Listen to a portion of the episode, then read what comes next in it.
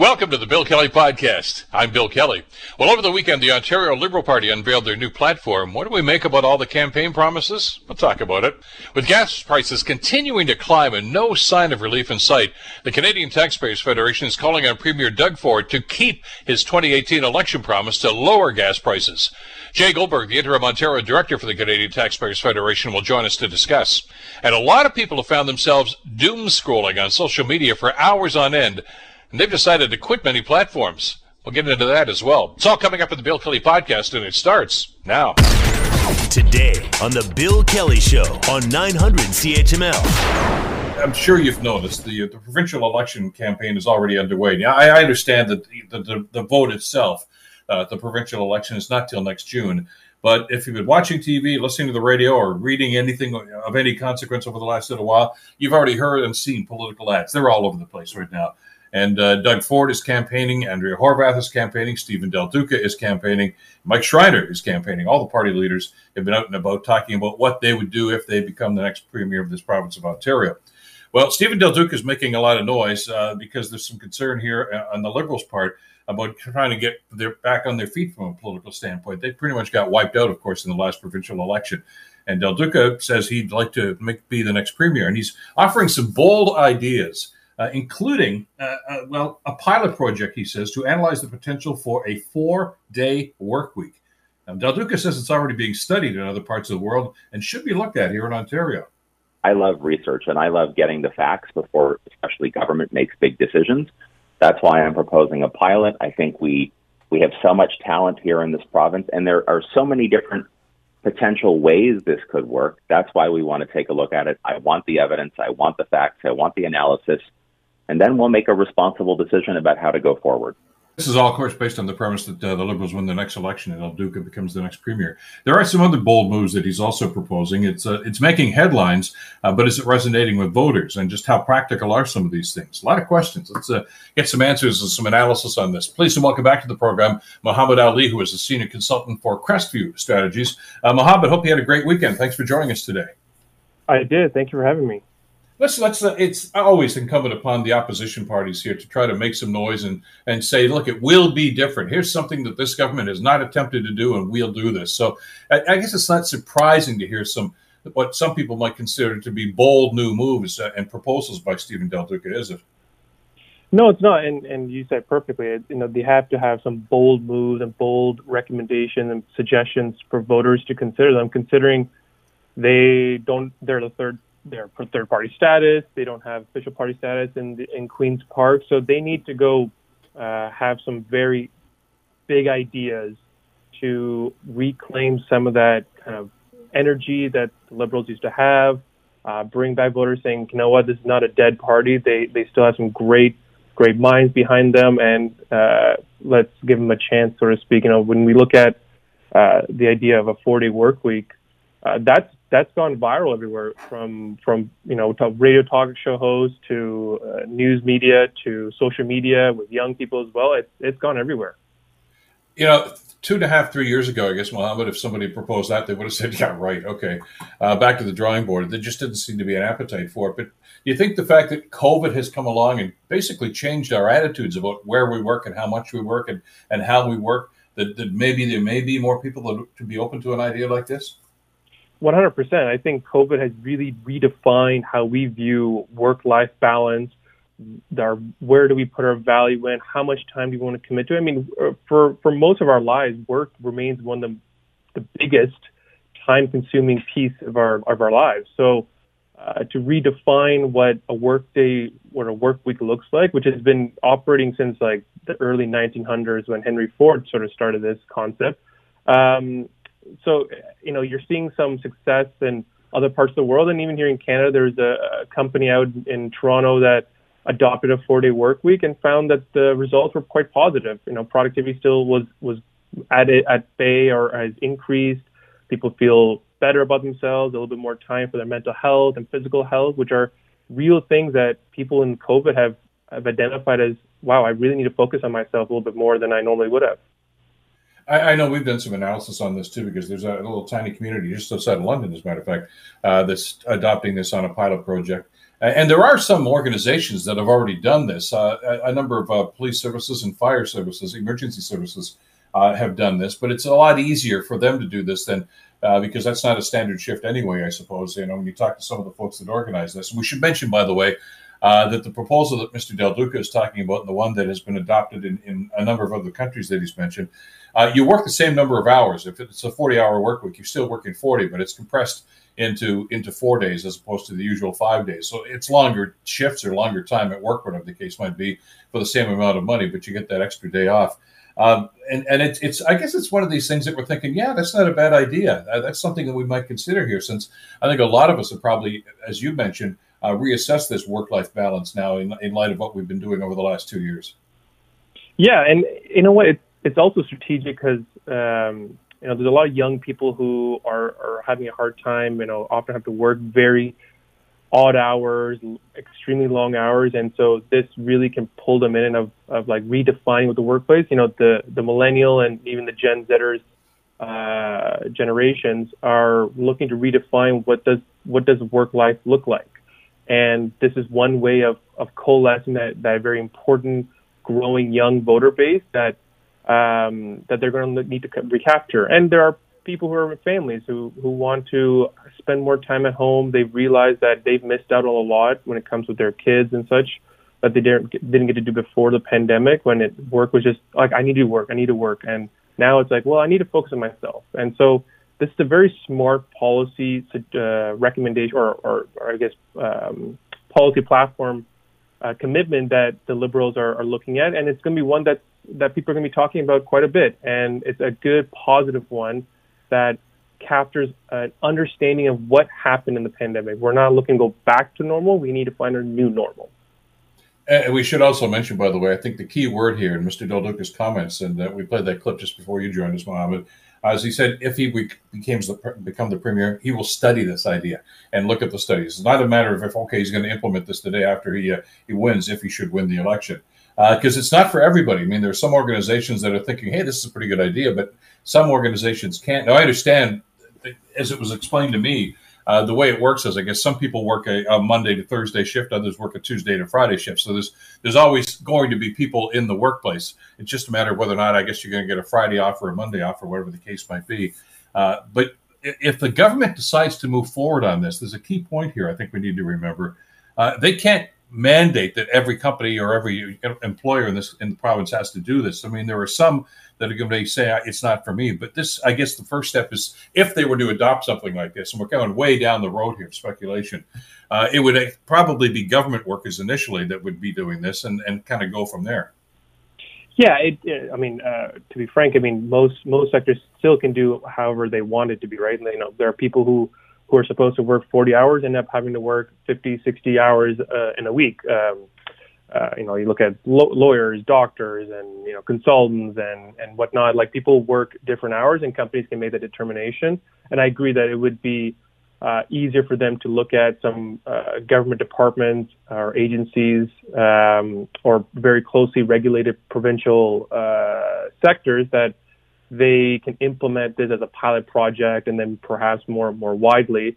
Uh, but I think you know folks need someone to lead uh, this idea, and often governments have to be the the the the horse that pulls the, the wagon in a situation. So. Uh, you know, studying it, looking at how a Canadian or Ontario model would look like is important. I mean, Iceland has adopted it and they've found a lot of success. Uh, you know, seeing in Japan, you're seeing in New Zealand, they're all looking at these models and implementing in different ways. Uh, so there is a, a, strong argument to be made that it could work uh, in Ontario. The Mohammed Ali, a senior consultant, of course, with Crestview Strategies, talking about some of the things that Stephen Del Duca is proposing. Uh, Mr. Del Duca actually was uh, addressing the uh, Ontario Liberal annual general meeting. Uh, virtually, of course, because of what's been going on over the last little while. There's one other thing that he talked about. Well, a number of initiatives, but another uh, uh, I, I, guess, bold move as we were talking about and characterizing them at the beginning. Uh, and it's it's boldly going where no politician dare go these days. And it talks about changing the way in which we vote, electoral reform. Uh, you know, it's been talked about, uh, it's been studied. We had a referendum in Ontario a number of years ago. Uh, but Mr. Del Duca is suggesting that if he becomes premier, he's going to move Ontario to a ranked balloting system. as opposed to what we have now, which is called first past the post. Whoever gets the most votes wins. Uh, is there an appetite for that sort of thing these days? You know, I think um, you know there's always been an undercurrent of, of individuals and Canadians and, and people in Ontario who've looked towards an electoral reform to increase the voice of voters uh, on election day. Um, so it's not surprising that there there is still that that that base who continues to advocate for it. It this reminds me of from the 20 the 2015 federal Liberals who campaigned on electoral reform, but this was a bit step further. Um, you know, Stephen Del Duca saying, "Well, look, well, well, I'm going to implement ranked ballot one way or another, or I'll resign as premier," as he said. And the other piece to the, to add to that is that he's going to create a citizens assembly to look at further changes to it. So that that's a bit different than how the federal liberals did in 2015, where they were looking at, look, we're going to strike a, an all-party committee, and and that will determine whether we should or should not have um, electoral reform, what that electoral reform should look like. So there's a bit of step forward, and so now there's a bit more certainty for those who find or who see electoral reform as a top issue. They have now someone that is committing their basically their premiership on on um, on a ranked ballot being implemented uh, right away as part of their uh, you know in their first mandate. So I think it's uh, an interesting idea uh, to help capture some of that. Ranked ballots are often seen as the sort of the, the middle ground where folks who are uncomfortable with the idea of electoral reform and those who are very gung ho about it this is kind of like a middle ground that they found, and I think it's, it's a, a, strategic play for, for Stephen Del Duca to to choose ranked ballots as his go-to electoral reform piece. I mean, there are a couple of alternatives here, and it's interesting that he chose the ranked balloting one. Which, by the way, I'm, I do not want to get too deeply into it here, but we've talked about it on the program before. It essentially means you pick a first, second, and third choice. So this is the candidate I'd like to see win, but this is my second and third choice. Uh, and and there's a there's a calculation that, that's involved in this, and it's done in many other jurisdictions in Europe. Uh, I believe France is, is using this sort of a system on a federal level, uh, and a number of other jurisdictions over in Europe and in Scandinavia have adopted something like this too but there's always this resistance to change. Um, you know, we always say we want change, uh, in, in elections. You know, if we're upset with the, the governing party, but I, I think we usually extrapolate from that. They just want a different face there. They're, they're not crazy about changing the system because uh, everything that Del Duca just talked about here was pretty much what the McGuinty government tried. You know, they had a citizens panel that made the recommendation, everything like that too, and it was soundly defeated in a referendum.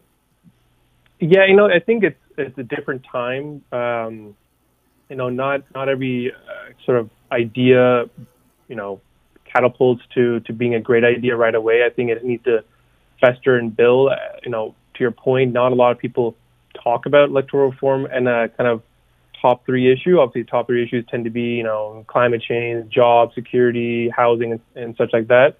Mm-hmm. Uh, but there is, um, you know, those like peripheral issues that people really coalesce around that seem to capture attention.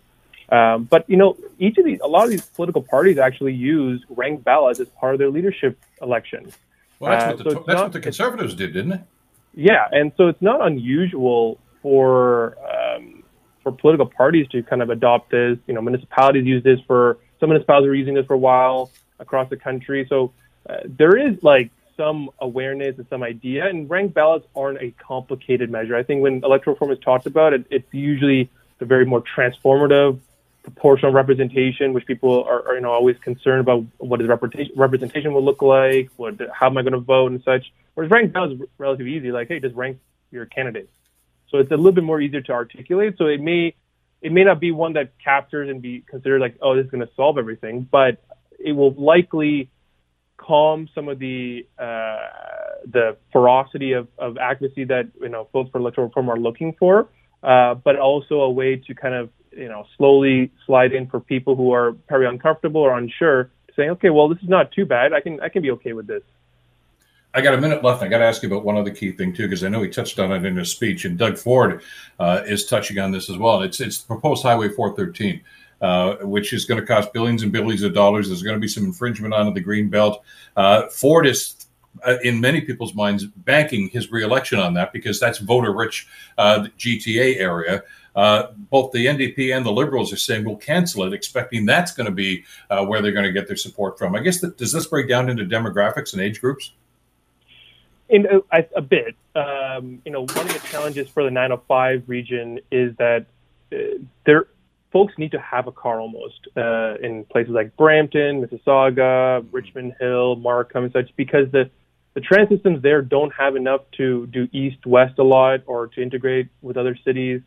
Uh, so there's a bit of a challenge for people that they can't just rely on taking the bus every day. And and this, you know, there isn't a lot of transit thinking often goes from re, from regional perspective how to get to downtown Toronto more efficiently.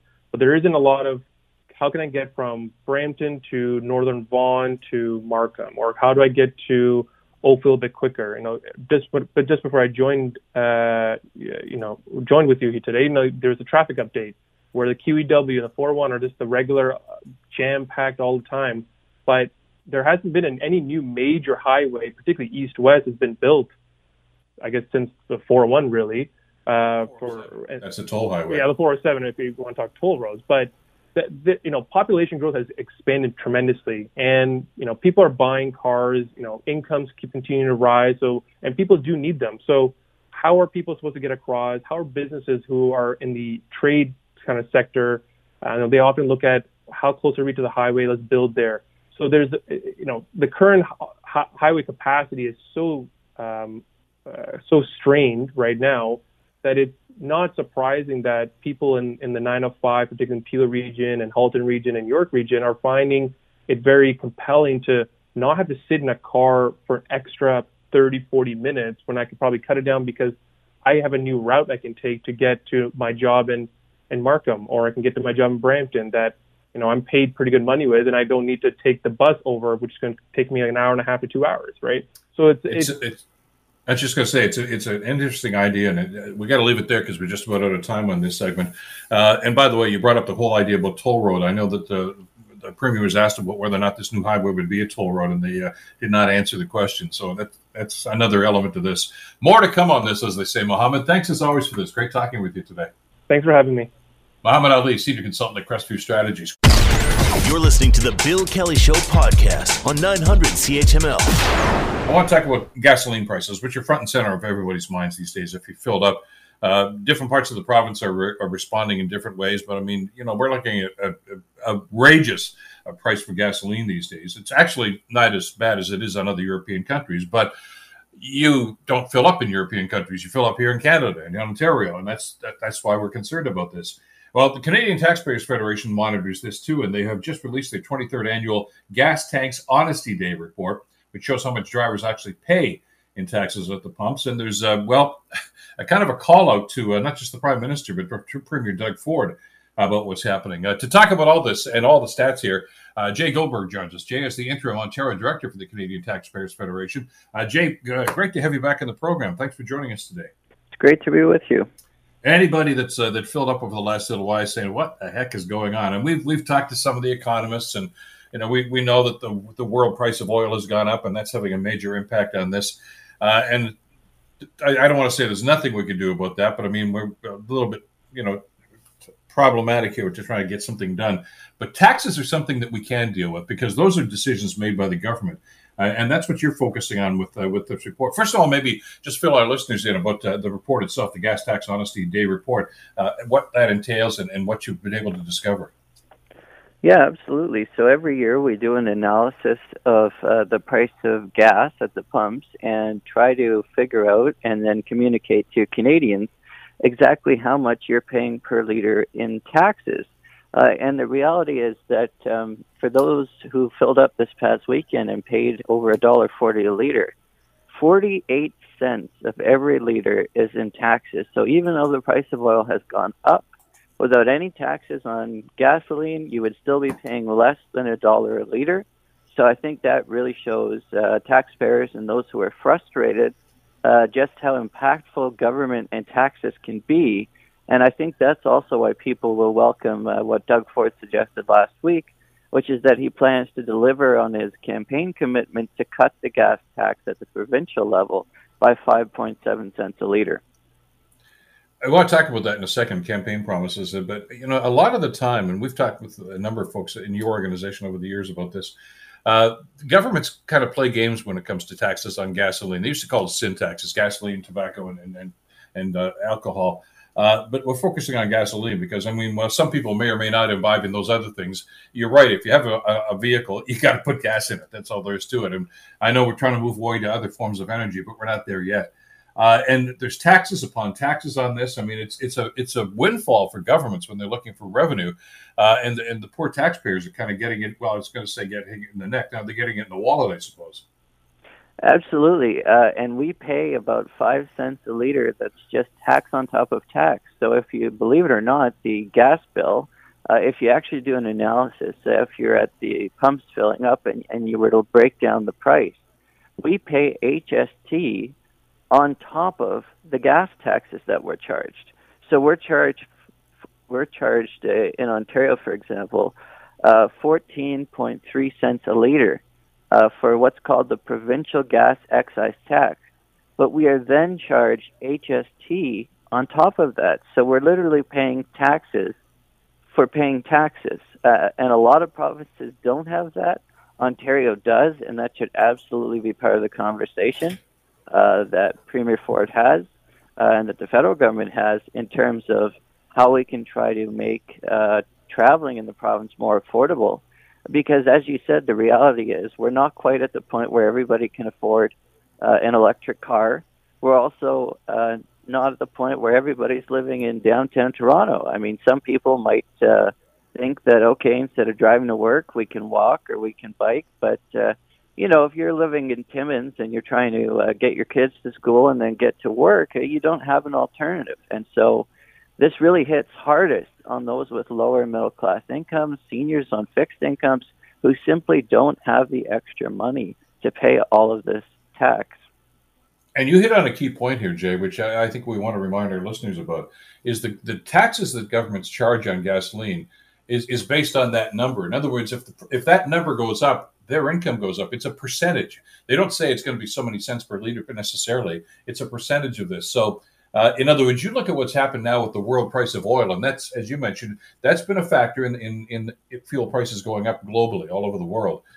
But that means that the governments make more tax from it because that's, that, that higher price is what the, you're paying the tax on right now.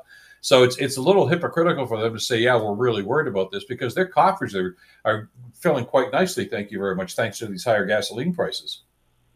Absolutely, and if you look at uh, Ontario, I mean, thankfully, I, I certainly don't want to complain that the deficit for last year came in lower than forecast. That's a great thing for taxpayers. But if you look at the revenue gains that the Ontario government had, there was significant revenue gains from gas tax uh, income, and uh, so it's it's very clear. Even if you're just looking at what uh, the Ford government forecasted a year ago to what they're suggesting is is the reality today, they're getting more gas tax revenue, as you said, because with higher prices, the percentage of tax that's charged, uh, the dollar amount goes up. Uh, and so that's extra money in the in the wallets of uh, the, the Premier Ford at the Queens Park. That's also extra money uh, for Justin Trudeau at the federal level, and actually gas taxes are higher at the federal level than the provincial level. So that's going to be significantly more revenue for the Trudeau government as well. Well, based on history, I'll, I'll, I'll let our listeners in on a little something. Uh, expect pretty soon to have an announcement from, from the finance minister here in Ontario, Mr. Bethlenfalvy, and, and also from Chrystia Freeland, saying, "Hey, our deficit and our it's not as bad as we thought." Well, this is because the price of gas has just gone up, and and right now the money's just flowing in from the gas tax, and they're going to apply that and say, "See, we're, we're much more." You know, economically viable than we thought we were. We're doing such a good job managing the economy uh, you know, it's, it's, really it's the price of oil that's caused all of this to happen, and they're getting pretty rich on this. Uh, so, and that, it is what it is, and uh, you know, it's it's just something I think our listeners just have to understand that uh, the governments are, are, talking kind of out of both sides of their mouth when they say we want to do something to help consumers, but on the other hand, they're loving the fact that the money's coming in like that because it makes them look good. But Doug Ford did make a promise, and I'll go back to the last provincial election here, Jay. Uh, and we all remember the promise he was going to drop the price of gasoline by 10 cents a liter. Well, he didn't really get around to that. I guess we found out later on that his, his strategy was essentially to kill the uh, cap and trade program and hopefully to defeat the carbon tax program in court. Well, he killed the cap and trade, but the carbon tax, uh, he lost that case, and, and he's blaming them on this. Uh, and now he's come up with another idea, and I wanted to get your read on this. And I'm sure you saw this over the last couple of days. Uh, the premier is saying that he will reduce the provincial portion of tax, but only if Justin Trudeau and the federal Liberals reduce it. He says, "I'll match it by every penny." Um, it's it's kind of a hollow promise because we all know that the federal Liberals are not going to drop the their, their tax on gasoline. Uh, no, it certainly doesn't look like they will. Doug Ford kind of took two positions at that press conference. On the one hand, he did definitely say that um, you know, he would lower the gas tax here in Ontario if the feds lower the gas tax, which is not going to happen because the feds are actually, you know, hiking the carbon tax every year. So that's certainly not going to happen. Uh, but when he was pushed even further, uh, he did say something to the effect of, I keep my promises, promises made, promises kept. So, uh, you know, that's a bit of a shady language there. We'll see. Uh, we certainly expect that uh, at least in the taxpayers federation, our position is that Premier Ford ought to keep his promise to voters, uh, regardless of what the federal government's going to do, uh, because the Premier can help drivers and taxpayers all across the province, even if the federal government won't. And so, what we should see, and the best thing to see, would be Doug Ford honor his promise to lower the gas tax by 5.7 cents a liter that would save someone filling up their minivan once a week. That'll save them $200 a year. And then on top of that, the Ford government should promise to reduce gas taxes uh, at the same amount that the feds do. So he should keep his original promise and still challenge the federal government to go further. We know that the federal government's not going to go further, so we at least want to see him keep his own promise. I mean, that's the reality. I mean, whether you like it or, or don't like it, uh, the carbon tax program is there. Uh, you know, the Liberals got reelected, and, and so there's no way they're going to change that. Uh, there have been a number of surveys that have done that say the majority of Canadians support some sort of carbon tax. They may not necessarily agree with this one, uh, but some form. Even Erin O'Toole proposed something along the lines, although it was a rather muddled idea. That, so, but that's here and there because he's not the prime minister right now. Prime Minister Trudeau is. Uh, so that's not going anywhere. And uh, it would be well counterproductive for the liberals to say, okay, we want to maintain this and we're going to charge more because of, uh, this is their their layout plan for the carbon tax. Uh, they're not going to reduce that because that's going to screw all their uh, their calculations up.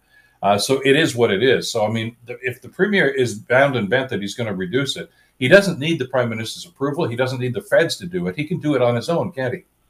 Yes, he absolutely can, and that's what we'd like to see before the next election as Doug Ford said, uh, he he said he's a man who keeps his promises. He said promises made, promises kept. Well, he has kept some promises since the last election. That's certainly true.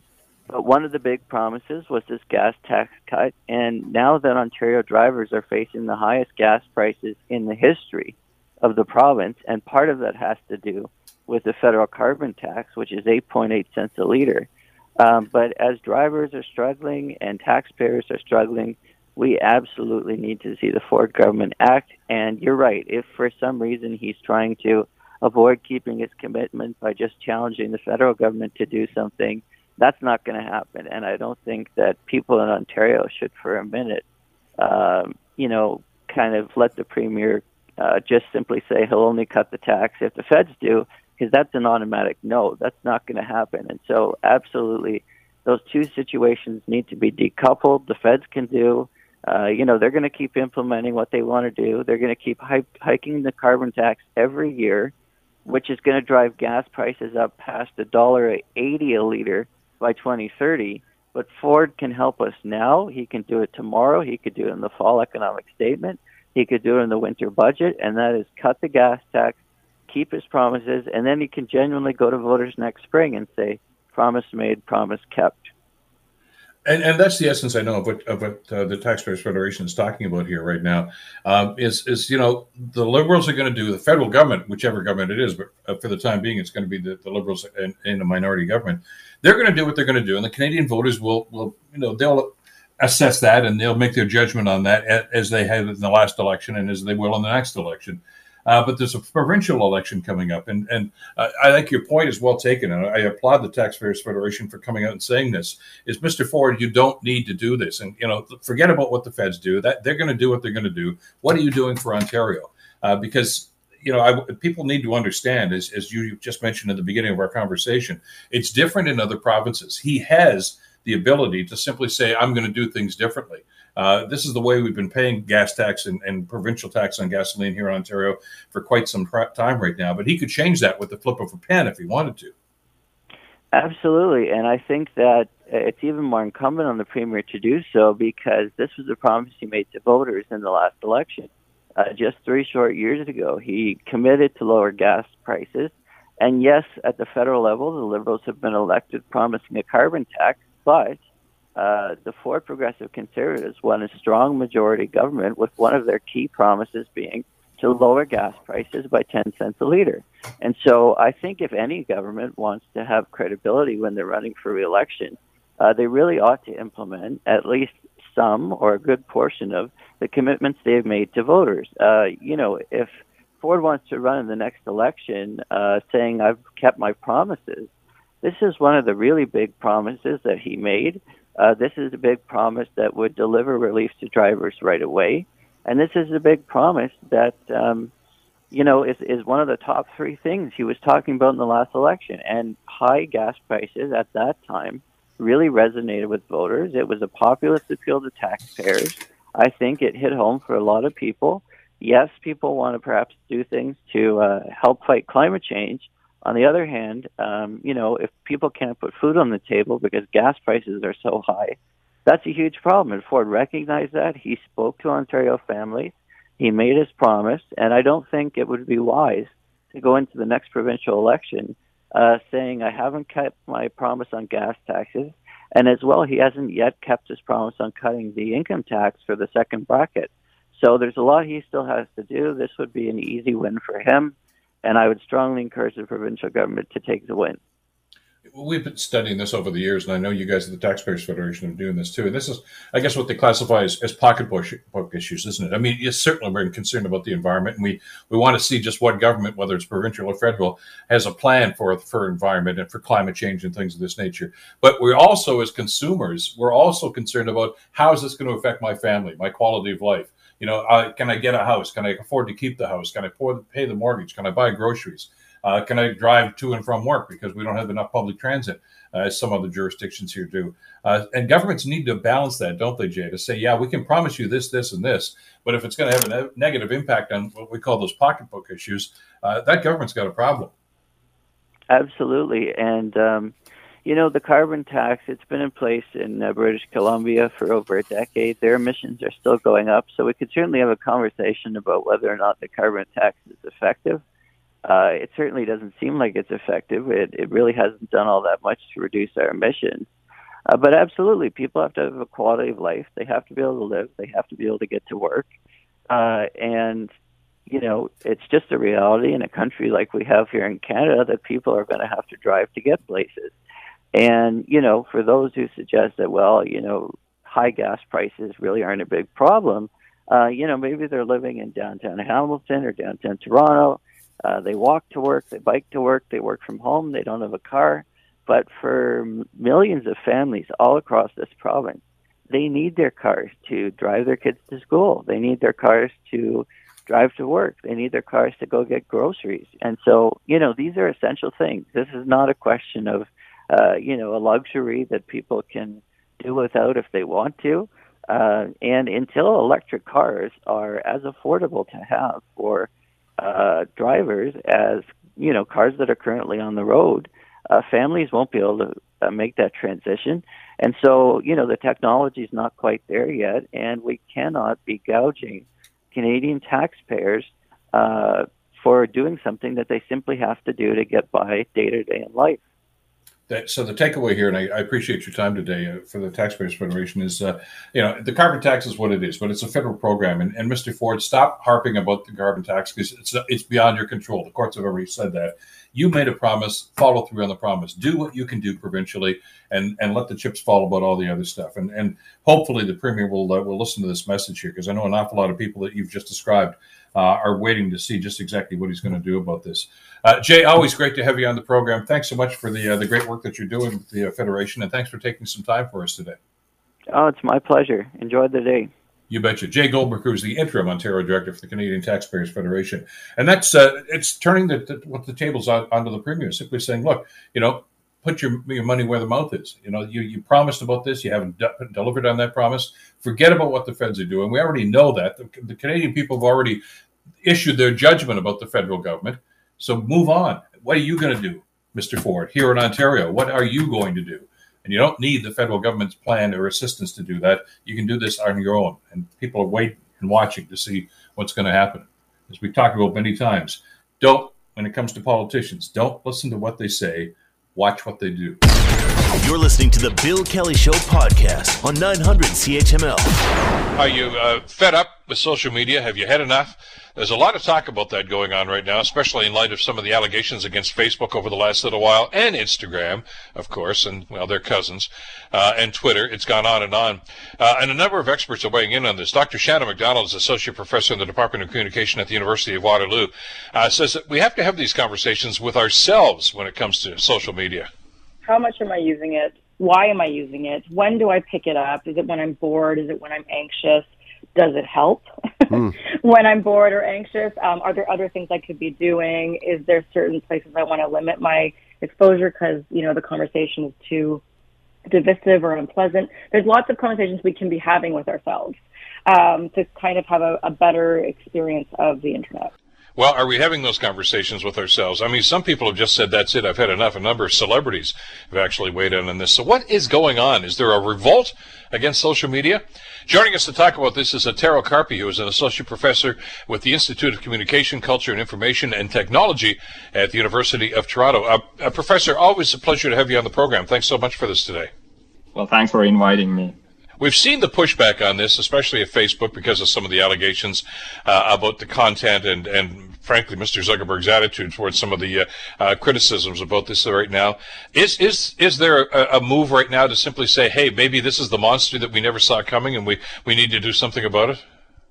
Yeah, I mean, I, I think clearly there is, and there has been, like for I don't know, I guess as long as we've had Facebook, there has been criticism, but I think it ha- it's now kind of like finding a high point. And I mean, I think this criticism was very much starting actually beca- uh, before the pandemic. And I think people were kind of like at that point very critical towards social media connectivity. But then the pandemic hit and, you know, the physical distancing happened and we were basically forced to start using online platforms. So I think the criticism kind of like disappeared for a while, but now it seems to be emerging again really heavily. What started the one a few years ago? Because I know you've studied this extensively. I mean, there was some pushback, remember, about Facebook. I guess it was about seven, eight years ago. Uh, and again, some celebrity, Jim Carrey was one of the more prominent ones who weighed in and said, that's it. Everybody get off Facebook. It's bad for you. I, I know we talked about uh, some of the content that they would allow in, uh, the misinformation that they would allow in, especially uh, from foreign entities when it came to try to influence elections and things of this nature. Uh, and it, it, I think, really shone a, a different light on, on, on social media than we probably had shone on it before. I think I think maybe opened our eyes to it.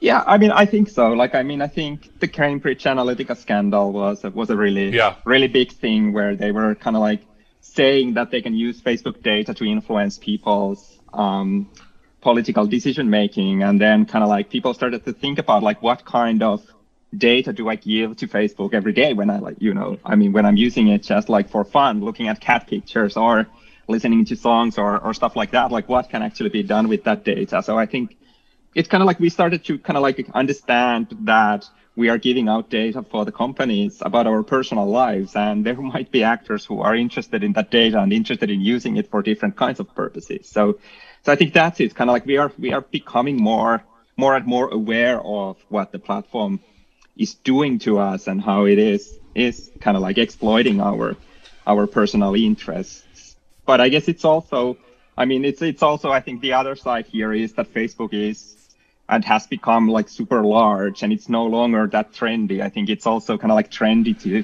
to criticize the platform. It's an easy target at this this point. Professor, were we naive when we all jumped on, and everybody jumped on? And you know, I can remember the, those early days of, you know, people would say, "I got to get friends." You know, it's a status thing. If I have more friends than you, then I'm more popular. Uh, and you didn't really care who they were, as long as you just wanted that number to go up. And and and and it, to your point about personal information, uh, a lot of us gave them just about everything they asked for: our age, our employment, our status, uh, our likes, our dislikes, all of this stuff. And and there was I, everybody I talked to at that time seem to be of the opinion that, well, it's okay. Nobody's going to see that. It's just, you know, me and my friends are going to be able to share that. Nobody else. And then, of course, comes the revelation, wait a second, they're selling all that information.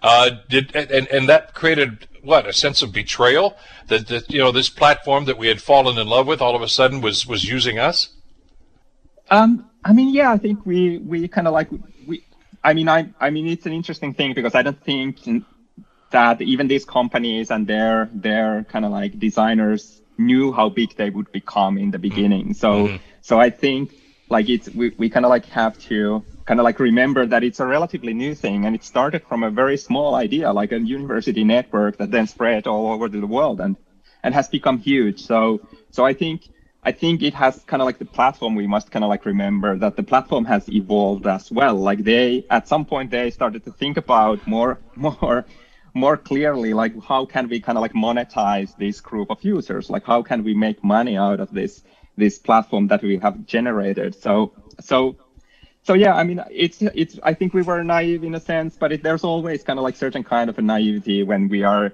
faced with a new interesting technology and we start using it and we don't necessarily think about the consequences but it might also be impossible to know the consequences of using that platform or whatever new technology that is. So all new technologies kind of like have this this potential or many new technologies have these kind of like potential risk scenarios like we don't know what actually happens in 10 years in 20 years and so on yeah, I, would like to believe. I, I, I, agree with your point. I don't think Zuckerberg and his and his friends thought, hey, you know, we're going to develop this platform and, and we're going to get all this information. We're going to sell it to whoever wants it. We're going to get rich. Uh, I don't think that was the attitude at all. But as I think your your other point though is, as it grew, uh, somebody saw the potential and said, "Hey, you know what we could do here," uh, and and that sent them down that road. I, I don't think it was initially what part of their plan, uh, but they certainly became aware of the fact that it's a it's a way to make money, and and they've certainly done that uh, in, in, in such a big big way.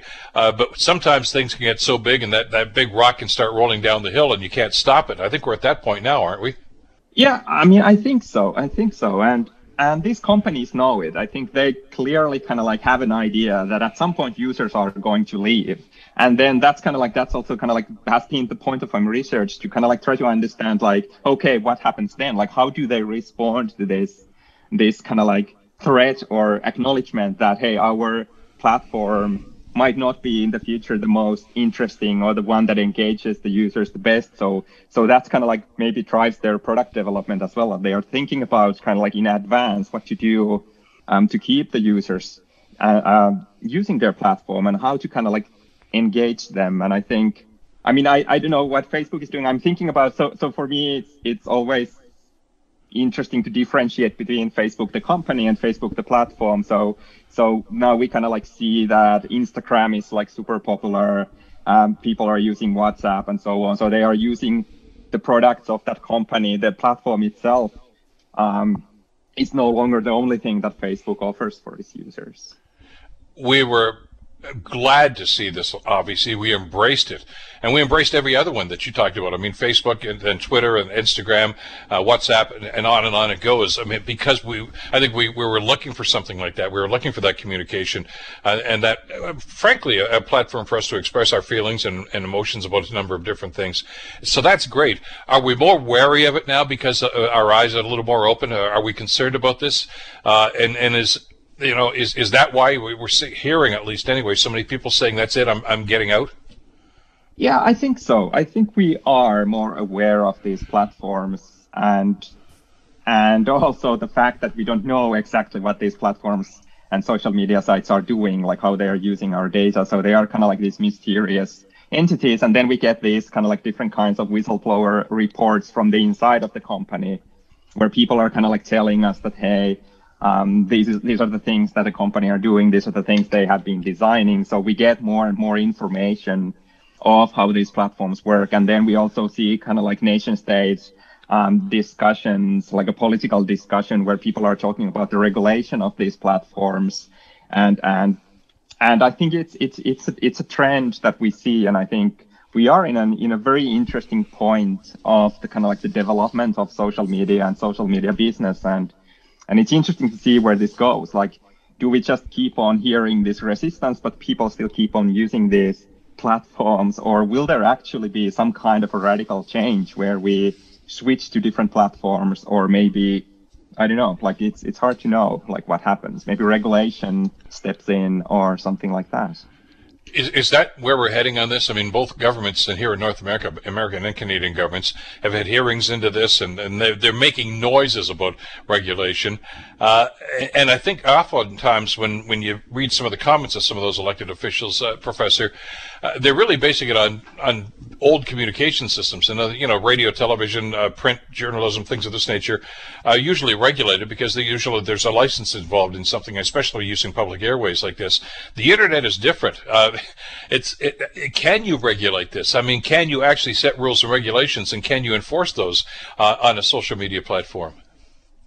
I mean, that's a that's a very good question, and I don't actually have I don't think the professional capacity to even even speak about that. I don't know. Like I don't know if it's technically even possible. And we also kind of like know that these companies are also responding to the criticism constantly, and they are changing mm-hmm. their their own own ways. So so it's it's very interesting. It's it's interesting to see like what happens, as I said.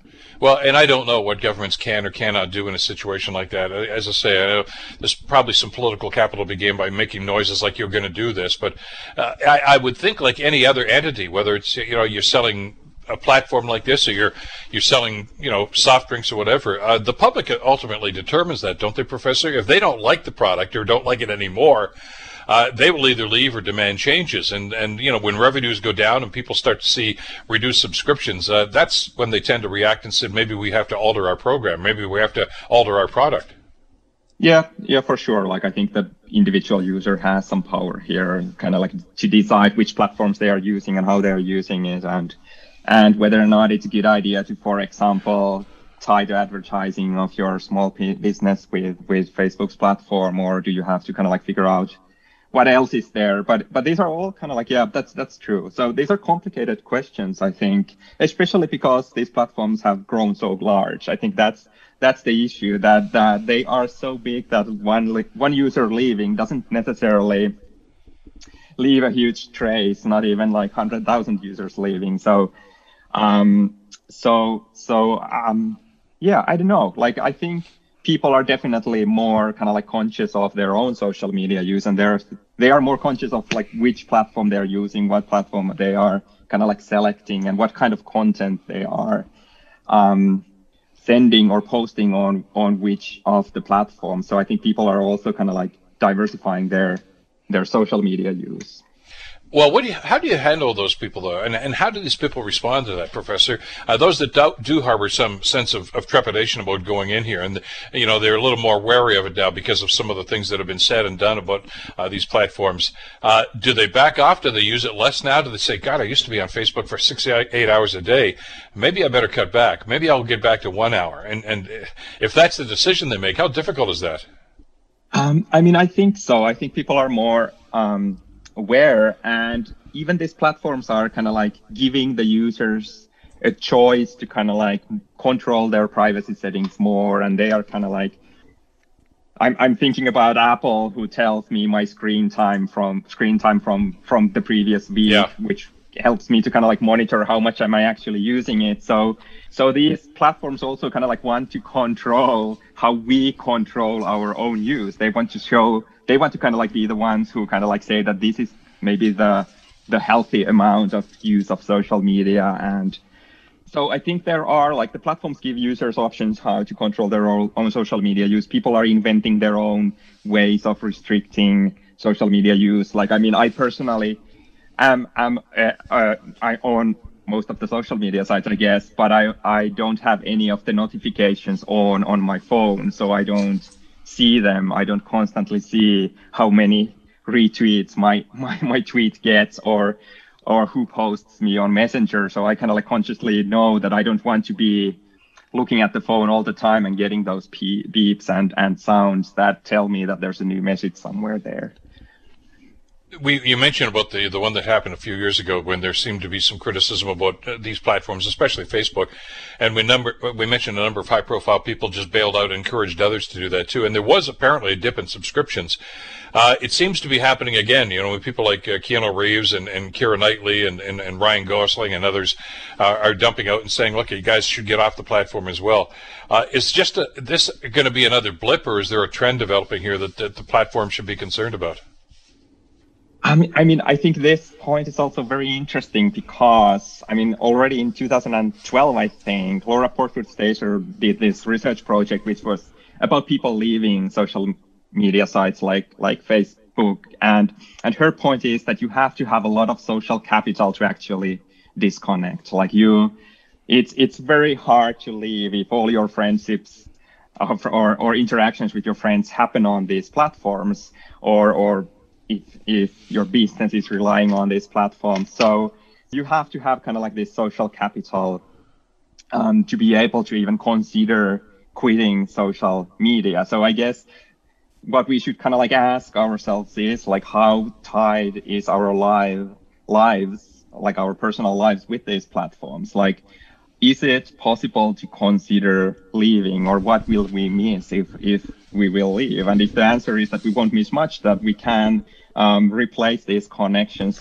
some through some other means, then I think we'll see people doing that. Like they will figure out a way to um, to do the same, same connections without these particular social media platforms. But I do have to say that I am skeptical. I think social media sites are here to stay, and it's very hard to not to be part of this this new media culture. Uh, I, on that note, we're going to have to leave it. I think uh, that profound statement, I think, says it all. Uh, Professor, pleasure having you on the program today. Thanks so much. Thank you.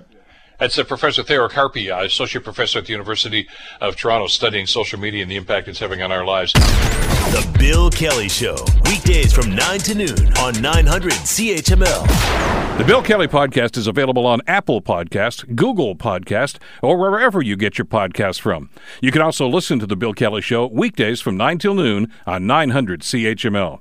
I'm Bill Kelly. Thanks again for listening. And don't forget to subscribe to the podcast. It's free, so you never miss an episode. And make sure that you rate and review.